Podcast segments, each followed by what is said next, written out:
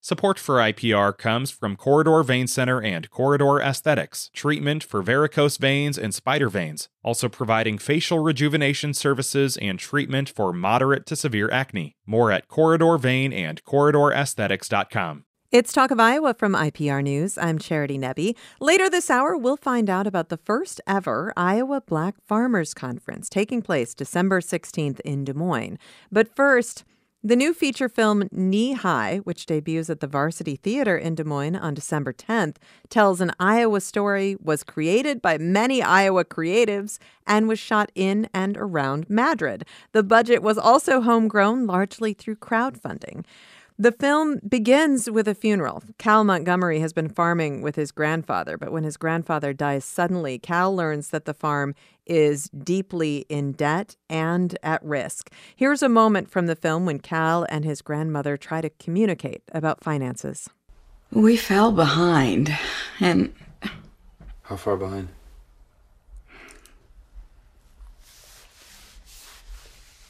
Months. But how much?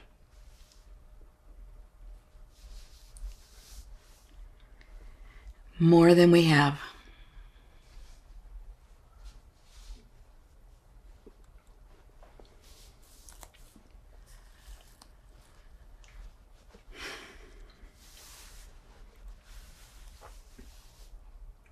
There has to be something I can do. I don't, I don't know what, but something. This is not all on you. It isn't. That is a moment from the new Iowa-made feature film, Knee High. And the force behind this film is writer, director, and producer Marissa Vaughn. Hello, Marissa. Hey, how are you? Good. Thank you so much for being here. So you grew up in Ottumwa, Iowa. When did you start to get interested in filmmaking? I think I started being interested in films and music videos probably when I was like seventeen-ish. And growing up in Ottumwa, it may be hard to, to see a future where you can be a filmmaker. Tell me what you did to get where you are today. Definitely a weird place to decide to be a filmmaker in, but there were some horror filmmakers in the area um, that were making horror shorts, horror features. That, that was super inspiring to me to see people making movies there in our tiny little corner of Iowa, but I knew I had to pursue an education because I had no idea what I was doing. So where did you go to school? I moved to movie capital of the world, Orlando, Florida. And tell me how you started thinking about yourself as a, a filmmaker. So you you learned a lot of the the tricks of the trade, but tell me how you started envisioning your future. I don't know that I really saw myself as a filmmaker until post-college, when I was figuring out how to make shorts on my own without the support of the educational system and like the amazing studio, the gear, all the stuff that, you know, we had in college. Um, and I don't think I really started to, to see myself as a filmmaker until after college, when I had to figure out how to do all of that with no support of a college, where I had to, you know, find crew, find gear, find locations, do all of that without any guidance. Um, so the first film where I was like, oh man, I'm like, I'm making a film, was my first project out of college, which was a short film called Lunation that I shot in Indianapolis. Well, and now you live in California. You've been out in California for the last five years. Um, you're not yet at a point where making a feature film is going to pay all the bills. What do you do for your day job? What do you do day to day? I hope that day soon. I really do. Um, I also work as a first assistant director, so I am on set all the time. I'm just not, I haven't stepped fully into the directing role yet, but I think the day's coming. I'm tr- I'm trying to make the day come soon. So this film, Knee High, uh, the the concept for the film was originally also the concept for a short film that you wrote and directed in twenty nineteen. Tell me about that. Yeah, so the film started as a short, which I think I wrote in twenty eighteen or something, and then we shot. And it really, that short stemmed from just seeing an image of a very specific scene in the short in my head, which was the uh, children of divorce, no, the child exchange, where you have to, you go to a public place and like mom drops the kid off or dad drops the kid off, so you go to your other parent's house. Um, and then I had to develop the story around that. And right, I just, so it I doesn't see, it doesn't like, start with a farm. It starts with a family. Yeah, it starts with a family, and I think that's the heart of the feature as well. So tell me, I, I just gave the, the rough outline of this story, um, but tell me a little bit more about Cal Montgomery. So he's been farming with his grandfather. His grandfather dies suddenly, and Cal is trying to figure out how to run this family farm, how to save this family farm. Tell me a little bit more uh, about Cal and, and his life. Yeah, so Cal has only ever known the farm. He grew up there. His... It's it's alluded to in the film, but his father's actually passed away when he was a child, so his grandparents raised him on this farm. It's all he's known. He's never really seen a future outside of it. He hasn't seen a lot of examples of what other people his age are doing, um, and he's trying to navigate what to do now that he doesn't have that guiding light in his life of his grandfather, and he's trying to navigate the grief of losing Mel, as well as parenthood and finding himself and considering maybe there's a life outside the farm. Right. And he's a young man. He's in his twenties. He's a young father, a young man. Yes. He uh, and his ex have a child who's almost nine years old, and they were high school sweethearts, and their child was born when they were in high school, right? Yeah, yeah. So tell me why making a short that was inspired by that moment of of passing a child from one parent to the other when the, char- when the parents have been divorced. Tell me how that short became a feature film. When we finished the short, it's hard to describe. It just didn't feel like the end of the story. And I felt like there was just so much more to explore. And I was always thinking about Cal's life outside of the moments that take place in the short, and what else could be going on in his life. And I just felt like there was a bigger, longer story to be told with it. So I, I took my sweet time, took my four years to figure out what that story was. Um, and I think we found it and found the truth of the story to expand it in a way that didn't feel overdone. Now, setting out to make a feature film is a very ambitious thing to do, uh, especially without a studio behind you. Tell me how or why you decided to go it alone first. Uh, delusion, truly. uh, I just, it was time to tell the story. I felt ready as a filmmaker after all the shorts that I've made with the team that worked on this film. And I, I'm a big believer in do things even when you're afraid, because you don't grow in your comfort zone. So I was absolutely horrified every every second of like pre-production up until we were on set. Um, but we had a really great community. The film community in Iowa is amazing, and people really were connecting with the story and with the idea of something being made in Iowa. So we got the support we needed to financially make the movie. Well, how did you raise the money? Um, we used a crowdfunding campaign on the site Seed and Spark, which is, it's the only crowdfunding platform that is specifically for filmmakers, and they give you a ton of feedback in the beginning to help you hone your, your video and all your copy and all that to make sure it's going to resonate. So with a, a very specific crowdfunding platform like that, uh, how do you reach out to people? Who do you reach out to to help you reach your goals? Oh my gosh. I made that crowdfunding my full-time job for the whole month we ran it. I didn't do any other work. I just was at my computer. I was on the phone. And truly, it was, I think, everyone I've ever met in my entire life is who I emailed and reached out to. Um, As specifically people who I thought would resonate with the film, or people who knew me as a filmmaker or as someone they'd worked with on set. And it was just truly a full-time eight hours a day, emailing people, calling people, just straight up asking for money, which is really hard. Yeah, absolutely. Now, uh, we're going to bring uh, your cinematographer into the conversation in just a few minutes. But before we do that, you mentioned that you made this film with a lot of the same people that you worked with on the short film back in twenty eighteen, twenty nineteen. So tell me a little bit about that. That's a long time ago. People move, people move on. How did you reassemble the same crew? Yeah, it's a, a few of our people did move on and, you know, have gone to L A or gone to Atlanta or have left the industry altogether, as sometimes happens. Um, but I have continued working with like the core crew that made Knee High since we made that short film. We've made four other short films together, all of them in Iowa. Um, and I've, they're my friends. They're the people that I like working with and they're the people that I like hanging out with. So it's been easy to stay in touch with them and make sure that we're always looking for the next thing to make. So you've been in California now for five years, but you're still telling Iowa stories. Tell me why it's so important to you to tell Iowa stories.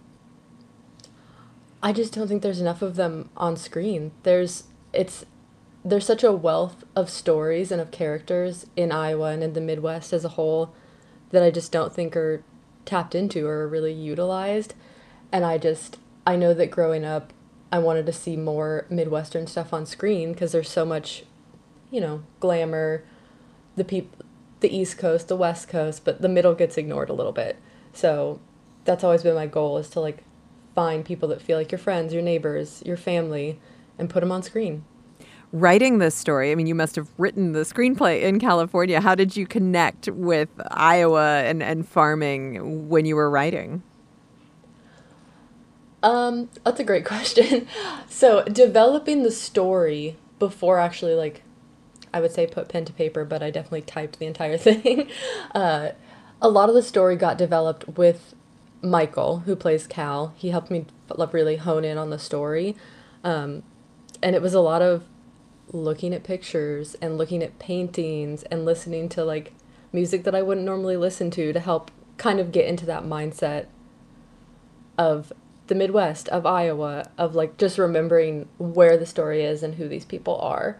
So it was a lot of playlist building for writing sessions and for story development sessions. And just, I think the Iowa is like at the core of my being. So that's inescapable for me.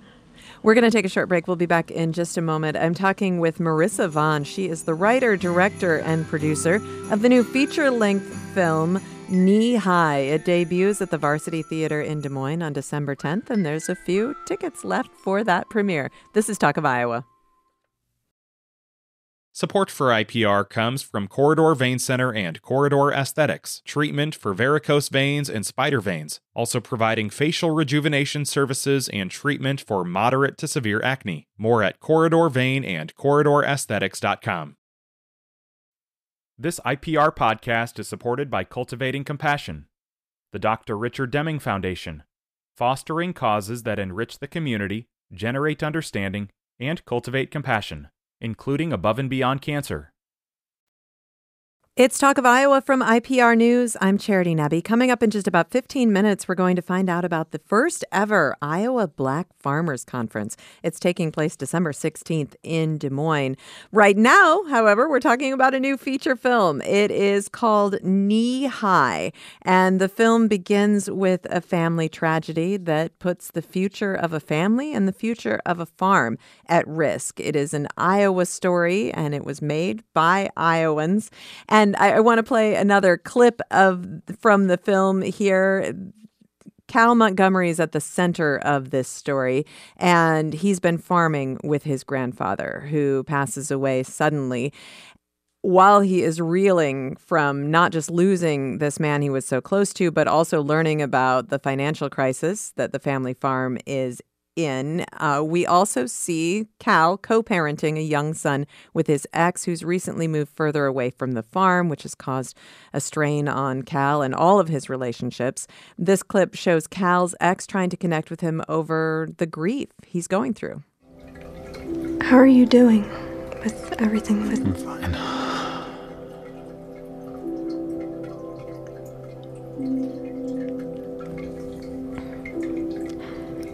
Avery's handling it pretty well.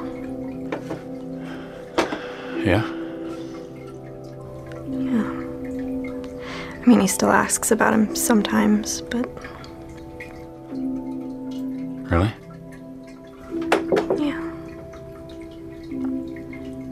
He misses him.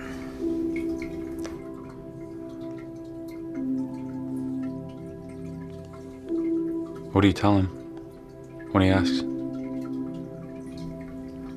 That Jijima went to heaven.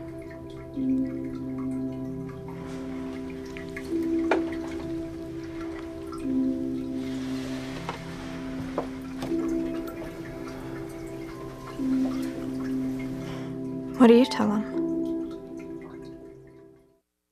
That's a moment from the new film Knee High. With me this hour is the writer, director, and producer Marissa Vaughn, and also Bruce James Bales is here. He's the cinematographer, producer, and editor for Knee High. Hello, Bruce. Hey, Charity. Thanks for having me. Well, thank you so much for being here. And uh, you grew up in Bettendorf, Iowa. When did you first get excited about filmmaking? Uh, well, I've been interested in films and making images for pretty much my whole life. I remember when my sister got engaged, uh, my brother-in-law sent us a videotape introducing himself called Hijack um, on V H S tape. And I remember watching that at like eleven years old and thinking it was the coolest thing ever that I could get to know someone through this video. And uh, that's where the spark really happened. And then I stole my friend's V H S camera, started making weird shorts with my friends, and then moved on to making skate videos. Um, and that's really where my love of the moving image like really blossomed. All right. But you, it took you a while to convince yourself that this is what you were going to do for a living. Oh, one hundred percent. I didn't really know, living in Iowa and then moving to Pittsburgh for school, that you could do this as a job. And then when I got to Pittsburgh, I was exposed to a lot of great filmmakers really early on my freshman year, and helped on a couple films that were shot on thirty-five millimeter film. And that was so magical for me that I, I really kind of became obsessed with it. And even though I was studying English literature in my undergrad, I was doing films on the weekends with my friends, still making skate videos, and really trying to digest as many film-related things as I could. And Pittsburgh has a great film scene, so I was really blessed to be there. And after college, uh, couldn't find a job, and so kind of dove into video production a little bit more, music videos like Marissa, and then um, just found my way there and just kept finding my way back to a camera. Well, tell me when you and Marissa connected. We worked on the, a set of a web series, I think, in two thousand fourteen with Michael also. Um, He's and, the, the lead actor in this film. Correct, yes. And Marissa and I really connected because I think we were at the same points in our careers. Um, we were doing work for other people. We were working on other people's sets. We were both pretty green, myself way more green than she was, um, which is another reason I latched onto her, because she was so knowledgeable. But we, I think we both wanted more. We both wanted to tell our own stories. We both wanted to find our own voice, and it was just the right time to start collaborating. And you had worked with Marissa on the short version of Knee High? Yes, correct. Um, in two thousand nineteen. All right. So do you remember when she got in touch with you and said, hey, I'm going to make a feature film?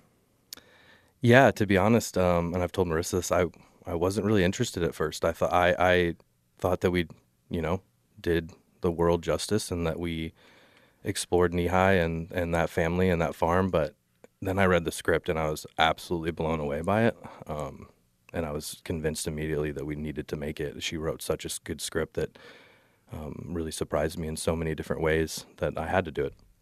So, Marissa, tell me about activating this team back in Iowa, all right? Uh, Bruce was a little skeptical at first. How did you get the band back together?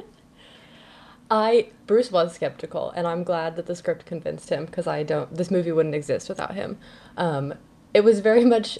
I put the bat signal out and just emailed everybody and sent them the script to try and get everybody back on board. And luckily the story connected with everybody, and everybody was excited to help add a chapter to the Knee High story. Now, we talked earlier about crowdfunding to, to make the budget work for this film. And Marissa, of course, filming is incredibly expensive. So you shot this in a relatively short period of time. What, seventeen days total? fifteen and a half. Okay, fifteen and a half. Um, yeah. And, and you shot it in and around Madrid. Tell me about where the film is set. The film is set in Iowa, just in any small town, but since we filmed so much in Madrid and Ballard, um, we've just committed to it being set in Madrid because it's such a cute little town, and it has the same sense of community that we need for the story. And we landed there because of the farm. The farm plays such a huge part in the film that it's almost its own character. And the Williams farm where we shot was, from the first time I saw it, it was perfect, way back in twenty eighteen when I scouted it. Well, so how did you connect with the Williams? Because the farm is beautiful, and, and you also shot in their home? Yeah, we did. All right, how did you how did you make that connection? Um, so Produce Iowa has a locations database on their website, and I just listed every farm when I was location scouting for the short, and Liz Gilman kind of helped me narrow it down. She's like, these are the people that have actually spoken to her before, and she's like, here's their contact information. Good luck. And so I called all these people, emailed all these people, and then spent a few days back in twenty eighteen just going door to door to all these farms. And everybody was just so nice and so excited to just give me a tour of their farm and their home. Um, and we saw a lot of beautiful farms, but the Williams, their home and their farm was just perfect. It felt so right, and they were so open and generous with their space, with their time. And it was just a perfect fit. Well, now farming is a full-time job. So, Bruce, as you guys were shooting this film over this fifteen-day period, um, the Williams were still farming, right? So, I mean, this was a working farm while you were shooting? Uh, yeah, it was. Uh, it played a role in the film, actually. We were able to capture some things uh, for some sort of segues and some B-roll segments that we wouldn't have been able to capture otherwise. We were able to get our main character actually in a combine, driving a combine, um, film Harvest. And there's something about that for me that's so visually beautiful. Growing up in Iowa and always specifically around harvest time, driving around, it's so beautiful to see the combines and the dust they kick up, and, you know, sunsets, the Iowa sunsets that are so memorable. And so in that way, it really played into our film uh, in a really interesting way. But it was also amazing because Larry, the, the owner of the farm, would he'd be so busy, but then we'd ask him to do something and he would just get it done so quickly. I'm really convinced that farmers can get anything accomplished.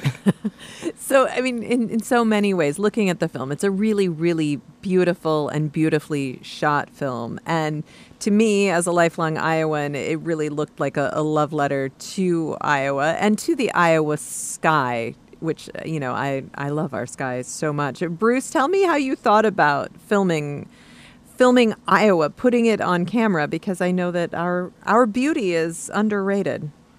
Yeah, I couldn't agree more, Charity, and that was in the forefront of my mind during pre-production. And, you know, with Mother Nature, you kind of get what you get, and we were so lucky. I can't say that enough. It rained for like an hour on our entire shoot, and we were blessed with amazing sunrises and amazing sunsets. And, and you caught a rainbow? Yes. Yeah. Uh, it was it was unreal, honestly. We we were gifted so many great colors in the sky and so many sunsets that were honestly in line with the mood and tone of the scenes that we were filming, which was, I mean, I'm still just baffled by that and just so grateful for that. But really, I think we as a crew did our due diligence and we were rewarded with it. I think rewarded because of it. I think we planned and we, we knew what time we wanted to be outside. We knew what scenes wanted to take place at those really beautiful times of day. And th- doing that is a risk because, as everybody knows, sunset and sunrise don't last very long. Right. And scenes often will take a few hours. So we really had to tailor production to be able to capture those moments at those times of day. And Marissa, I, I can't, you know, say how grateful I am for Marissa for, like, listening to all my late night conversations with her where I'm like, no, we need to be outside at seven in the morning because this and this. And she made it happen. And we, we worked extensively on the schedule to give ourselves the opportunities to really capture those beautiful moments. Wow. Well, the lack of rain hasn't uh, hasn't been exactly a boon for most farmers in Iowa, but I can understand why that was so valuable for you. I mean, Marissa, you must have had a very intimate relationship with a weather app. Yeah. Just checking it constantly, hoping it wouldn't rain, because we all know Iowa weather. If you don't like it, wait five minutes. So tell me about capturing that rainbow, because I saw it. I thought, are you kidding me? I can't believe that, that they got to, to have that moment. Bruce, what happened? Well, we were filming uh, B-roll of the soybean field, and uh, we're, our backs were to the rainbow. And I don't know, Marissa, you might know. I don't remember who said something, but immediately I just like spun the camera around and started filming as quickly as I could. And honestly, it was one of the moments on set where we actually all got a second to take a break and really think about what we were doing. And it, I feel like that moment really grounded us in a really beautiful way, because I think we all realized in that moment how lucky we were. I mean, I think it's magic anytime you get a scene, anytime you get a shot, anytime you get a take. And um, that's what appeals to me about filmmaking. And I remember it being one of those moments where looking at the sky and just being like, we're meant to be here, we're doing the right thing, and just being extremely grateful for that. Marissa, what do you remember about it? Um, I remember screeching because I saw the rainbow and was so excited. uh, but yeah, I, after the screeching, everything else, very calm, very serene moment. And definitely, definitely grounding. I was like, oh, this is a sign. Like, it, the rainbow landed in the silo. Like, it couldn't have been more perfect. So you spent just a little over two weeks doing this filming. And I mean, Marissa, that, that's not very long. You're asking a lot of the people who are working with you, the actors and the crew. How did it go?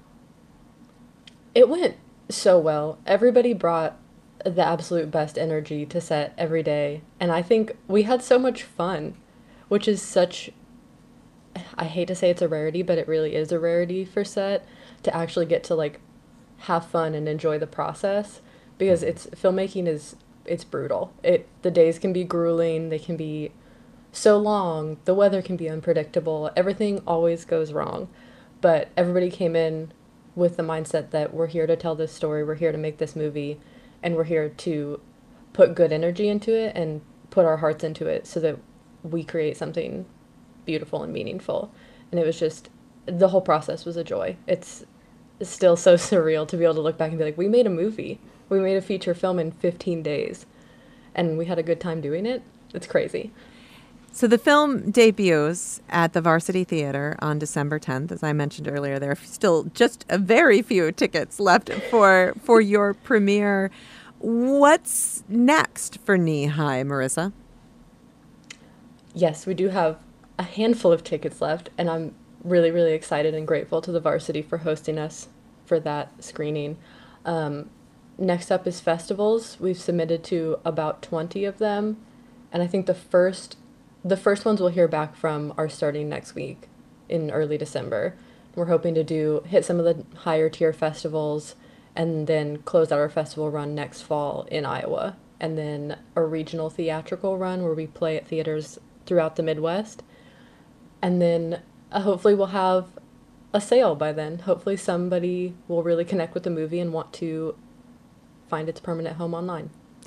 What would you like aspiring filmmakers in Iowa to know about uh, your experience and, and why maybe they shouldn't give up? Marissa, I'll let you go first, and then you, Bruce. Yeah, it's t- truly don't give up. Um, and don't be afraid to ask for help. There's so many amazing filmmakers in Iowa. There's so many talented actors, crew members. There's beautiful locations. It's hard and scary to ask for help, making your movie and telling your story, but it's worth it to get your story out and to share it with people, and just start small, I think, is the best advice, because if I dove into a feature rather than doing a ton of shorts first, we wouldn't have this product. So start small, ask for help, connect with your community, and support the other filmmakers around you, because they're all so talented. What do you want to add to that, Bruce? Because you, you live and work in Des Moines as a cinematographer. Yeah, and I think a lot of Marissa's sentiments were spot on, but I would say that think long-term, don't think short-term. Uh, filmmaking is is hard. I mean, you know, I'm ten years in here and not satisfied at all with where I'm at. I, there's so much to learn, there's so much to try, there's so much to do that I think a lot of people who want instant gratification can kind of get, dis, you know, disenchanted with filmmaking, but if you dedicate a long-term portion of your life, you're going to be satisfied, you know, five, ten years down the road, because it's it's an art form that takes a lot. It, it takes a lot to build your voice. It takes a lot to find what you like. And I really would just implore people to keep going, to keep making stories, to, to fail, to make something they don't like, because you're going to learn something. You're going to learn so much more from something that doesn't work than from something that does work.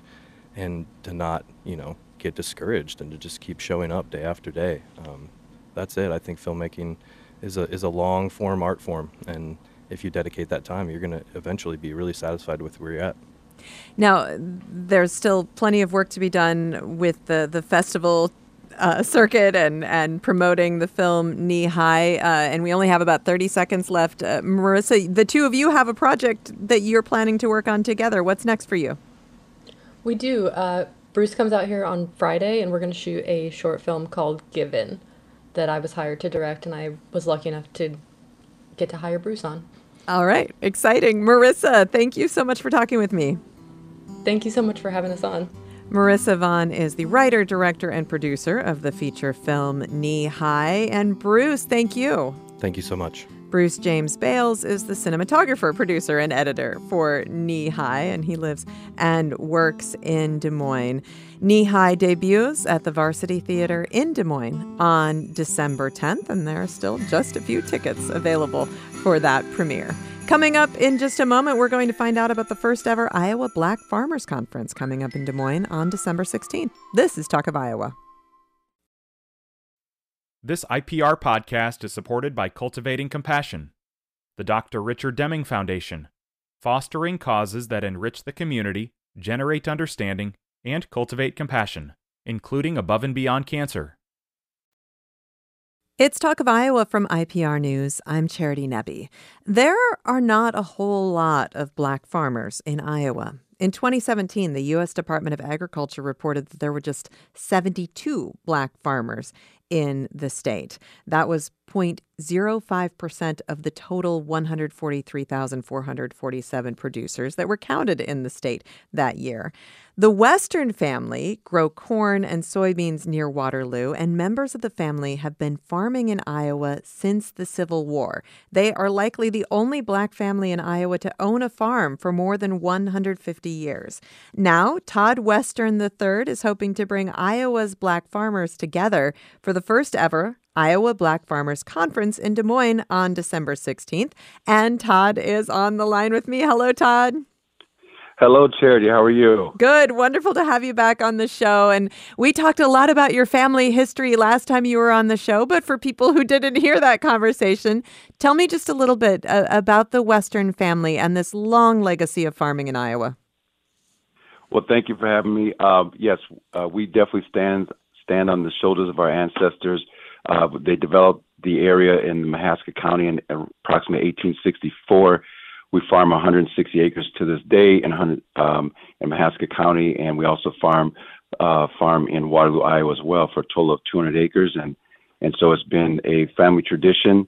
Uh, even though I live in Minneapolis, I still get back and we farm along with my brother, my brother and, and son. So it's it's been a it's been a labor of love.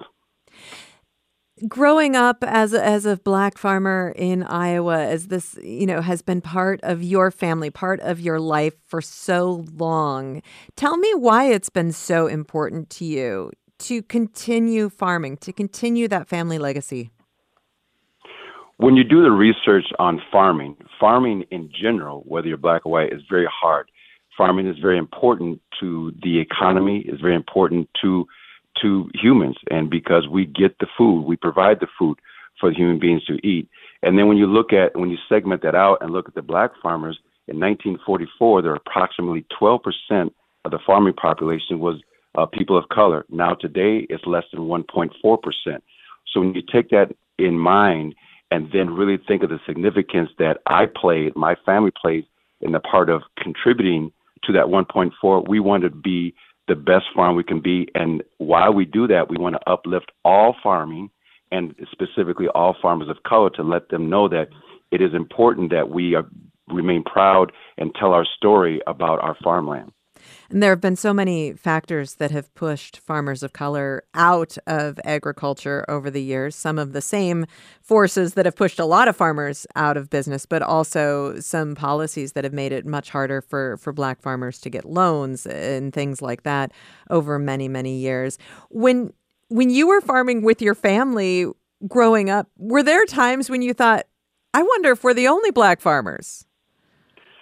It was just assumed that you were. Other than other than Mike Cook, who also farms in Waterloo, Mike Cook and the Western family, at that point, we were the only people that we knew.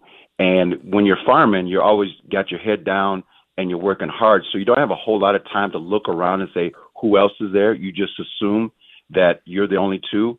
And so that's how we grew up. And then as I got older and became more aware and started telling my story, and I always try to tell you, this all started with telling my story, telling the family story. Once I tar- start telling the family story, people started to listen, and then this is how we got to this point today. Now, you attended an event called the Harvest Ball, an annual event for black farmers in North Carolina not long ago. Uh, first of all, what, what made you decide to attend the Harvest Ball? It was uh, word of mouth. Somebody had mentioned it, that, you know, there's, there's a culmination of, of at the end of the, the idea is that at the end of the harvest, you come celebrate, all the farmers come together. And it's this much, much like back in the old days where at the end of the harvest, they would come together and have a feast together. Well, it's the same premise. So every November, they call it the Harvest Ball because all the farmers, approximately two hundred fifty farmers of color, come together in North Carolina. And we have a three-day conference uh, that culminates into a gala Saturday night. Uh, we put on, you know, we get rid of the, the work clothes, we put on our tuxes, and we celebrate the harvest. And so for my son and I, Todd the fourth, this was a great opportunity for us not only to see other black farmers doing well, but it was also an opportunity for them to understand that not only are there black people in Iowa, but there are black farmers in Iowa. So it, it it was really just a very spiritual journey for us to be able to to attend that. And then now that's that's how we got to this point. I said, we need to do the same thing up, up north to bring together uh, a sense of community for the black farmers here in Iowa. Tell me more about what that felt like to to be in a room with two hundred other black farmers. You you never you never dreamed of it because you you never you've never seen it. You knew about that farmer, that there were more black farmers down south, but to actually witness farmers that farm anywhere from two hundred acres to ten thousand acres. I met P J Haney. P J Haney and Billy Bridgeforth and, and Mister Boyd are some of the, you know, if you had a Mount Rushmore of farmers for black, for black individuals, these individuals would be on there. P J Haney and Billy Bridgeforth, they just uh, bought and created the first uh, river mill plant in Pine Bluff, Arkansas, called Arkansas River Rice. Uh, Billy Bridgeforth farms ten thousand acres. Uh, P J Haney farms ten thousand acres over three states. And then you have smaller farmers like myself that are down there as well. So it, it was just it was just a goosebump experience to, to see that much success and to see that kind of community down there. Now, you're an incredibly busy man, keeping keeping your career, your farm alive, taking care of your family and all of that. So you come back from this really powerful experience and think, now I'm going to organize a conference in Iowa? It's, you know, I, I think about, I told my mom all the time, I said, I really have no idea why I'm doing this. I just know that I need to do it. And like I said, it was a spiritual, it was spiritual for me. And I, I was just led by God that said, this needs to happen because I know how important it was for my son to, who's going to eventually, along with my nieces and nephews, take over the farm at some point. It's important for them not to have the same experience that I had thinking that we were the only ones. Now that my son can go down there and now eventually bring my nieces and nephews to be able to witness the same thing, that, you know, this is possible. And so it, it, it just something that was on my heart. And, you know, everybody has uh, that why moment. Why do I exist? Why am I on this planet? Well, this is one of my why moments. So the Iowa Black Farmers Conference, it will be on December sixteenth at Jasper Winery in Des Moines. And, and you're asking people to R S V P directly to you at toddwestern twenty-four at gmail dot com. You have put together this conference. You, you've You've gotten sponsors. Practical Farmers of Iowa is the major sponsor of the conference. Tell me about your vision for that day. my vision is, you know, the purpose is, number one, community building. This is significant because it's bringing together farmers of color who are scattered across the state to foster a sense of belonging and community. It's also supposed to be information sharing. This platform provides access to crucial information from agricultural industry officials that might not typically come to smaller or more remote farming communities. And lastly, celebrating our contributions. You know, we will showcase significant contributions from other farmers of color. Um, and then, then the other thing is identifying, because right now, I'll give you a perfect example, is there's uh, DeAndre Harvey, who farms a thousand acres in Fort Dodge. I never knew he existed. He never knew I existed. And we were similarly relatively very close, but we never knew we existed. So I found four other row crop farmers during this process. That's, that is the true benefit of this, is finding other farmers, bring this all together so that we know that we exist. Well, that's got to be so challenging. I mean, I, I quoted that statistic from the U S D A back in twenty seventeen, but it's not like there's a a directory of farmers of color in Iowa. How have you found each other? Literally, it's, it's when I tell you to tell your story, I told my story, and it's one person by one person by one person. And then you have, then I built my own sense of network. And then those network of individuals reached out and said, hey, Todd, I heard about this person. I heard about this person. And I would follow that lead. And then that's how it got me to DeAndre Harvey. Then I found out, uh, Uh, Miss Andrews up in Belmont, uh, Iowa, who just was given her farm, uh, her and her brother. And she said, this is perfect time because we, right now we have a lot of questions. Now we've inherited this farm, what to do. And this, and these, this will serve as a great resource for them. So the conference is featuring, among other people, Dwayne Goldman, uh, Senior Advisor for Racial Equity to U S Secretary of Agriculture Tom Vilsack. That's a pretty big deal. How did you convince a senior advisor for Tom Vilsack to come to the conference? You, you know, the beauty of it is he called me and told me, Todd, I heard you're having something. Tell me what I need to do. I met him actually at the Harvest Ball. All my connections that I've been able to make and to be able to make this successful came from the Harvest Ball. So again, it gets back to once a sense of community was built, once I was part of that community, we all helped each other. And so that is my long-term goal of this, is that this constant conference will foster, you know, lasting connections, promote more inclusivity, and perhaps inspire similar initiatives in other states. And, um, you know, it will, it's, this is going to be great. I just, I'm so excited. I get goosebumps every time I think about it. But, you know, Doctor Dwayne Goldman is a good friend of mine. And actually, he, well, I won't, I won't bore you with that story, but he actually worked with Vilsack way back in the day and asked about, are there any black farmers in Iowa? And at that time, uh, you know, Vilsack said, you know, I think there might be one. And when he reached out to our family, my father had just passed. And so he reached out. And so this was years ago. And so then years ago, to find out that Dwayne Goldman told me that story, that, you know, he, he attempted to reach out to us, but but couldn't reach us, mm. that, you know, that that brought goosebumps as well. So I don't want that to happen again to any other farmer. And I want us to be inclusive, and I want us to have a great community. And then ultimately, we're all part of the bigger community where, you know, black, white, Asian, whatever, we're all a farming community, but I need to get the people of color together first to get us all assembled so we can represent as one big group and then and then be part of the bigger group. So you're reaching out to as many farmers of color as you can find in Iowa, and you, you're continuing to search. So I, I assume that you want to hear from more if anybody's listening right now who can help you make connections, right? If you know of any, if you know of any uh, people of color that farm, uh, whether it be fruits and vegetables, whether it be row crop farming, I would love to hear from you. I would love to have to meet you. Todd Western twenty-four at Gmail is my uh, dot com is my email. I uh, would love to meet and greet you. Besides farmers of color, who else do you hope will attend? Um, I hope um, officials. So right now, you know, we have representatives from the N R C S, F S A, Iowa Finance Authority, Practical Farmers of Iowa, and of course you mentioned before the U S D A.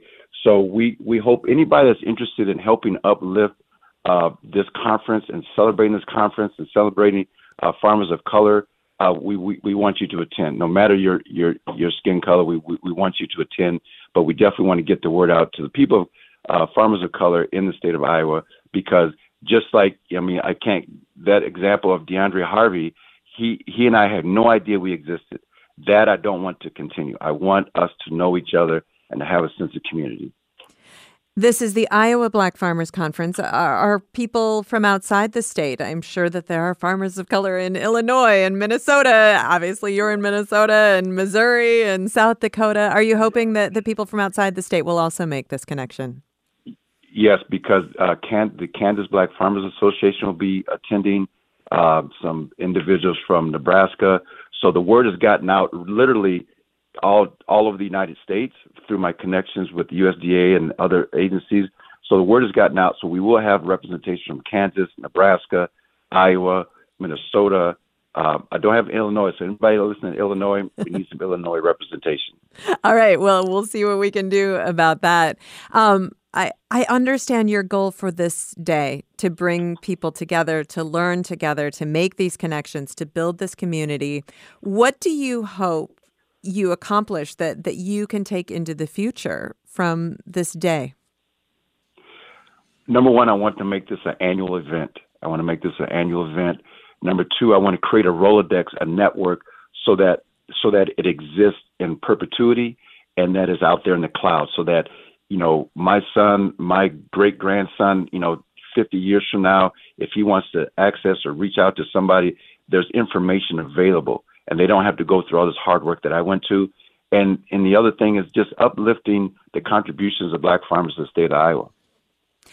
Now that you have made so many connections, not just with farmers of color in Iowa, but farmers of color all over the country, and, and going to the Harvest Ball, how does that change how you feel? How has that changed you?